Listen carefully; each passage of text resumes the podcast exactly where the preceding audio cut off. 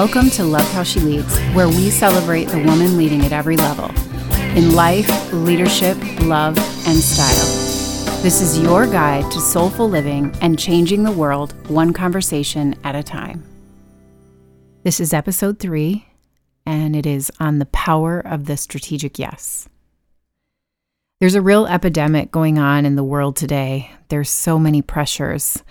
We have a myth that we thrive under pressure. And the more we do and the, the better we are at things, and the more we're striving for more that we can be capable of fitting into our day, the more effective we think we are. All the goodness in the world that we think we are, or whatever it is that we think we're doing, really it is a myth. We cannot thrive under pressure. We have a hard time sustaining our effectiveness and even more so feeling joy over long periods with so many challenges and so many demands. And we often end up in a negative and destructive cycle, a pattern where our relationships are affected. We're not having the impact that we really want to have. And it's the opposite of everything that we want to be.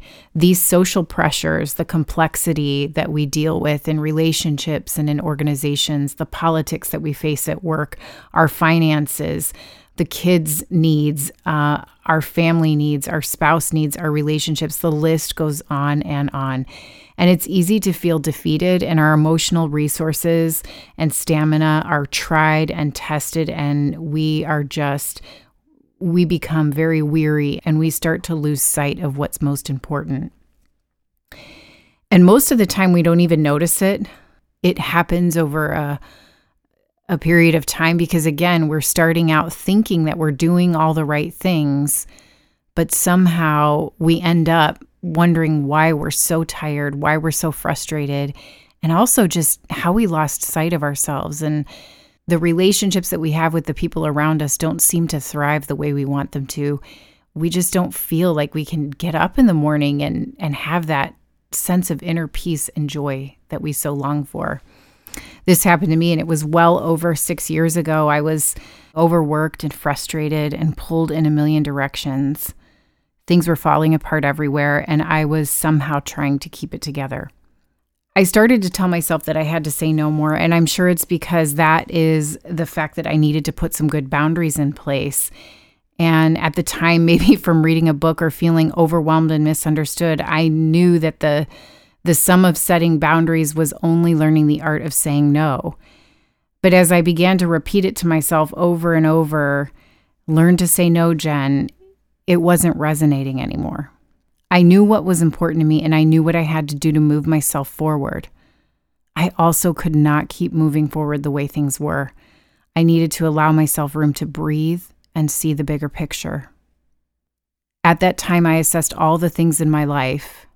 I started to speak up more on what I was willing and not willing to do. I tried to reduce my task list and see where others could help. It just didn't seem like enough. I know that I'm naturally wired to love, care, and serve. And even though I was getting a little better about setting clear boundaries in my life, it was more like I was just putting a band aid on a massive explosion that was waiting to happen. There were too many demands, and reinforcing the art of saying no wasn't working for me. Something just didn't feel right about that. It was exhausting for me because it made me worry then about how I was going to say no and the actual act of saying no because I actually do, again, love to serve. And so all that comes along with that. I had to reframe it. I wanted to be in touch with my natural wiring. And somehow, through trial and error and understanding my own inner drive, I found the strategic yes. I started to shift my focus to the things that really matter. And it became about the things that were in alignment with the now. It's evolving constantly now as I review my plans, dreams, and goals. It felt so much more right for me to think in terms of yes instead of only in the terms of no. It felt more powerful to be aligned with my inner knowing, the things I deeply care about, and the parts of myself that resonate. Before I would impose a structure and system that seemed ideal, You know, that's the the structure that back at the beginning was making me feel overworked and frustrated. It wasn't working. I saw it somewhere, I read it somewhere. I was stuck comparing myself to examples that were going to make me a better mom or a better leader or a better person. And while all of that was good and well, and I know that each of it has its place, I was feeling like I was starting every day in a deficit and ending it with nothing to give until I realized that this was about my life, where I wanted to go, and how I wanted to feel living it out. And I had to start simple. Because anytime you take on anything that's a big change for you, it can't be overwhelming. It just has to be as simple as, for us, the strategic yes for the day. My mornings had to change. We have a large family, and we all have to get ready and get off to school and work at the same time.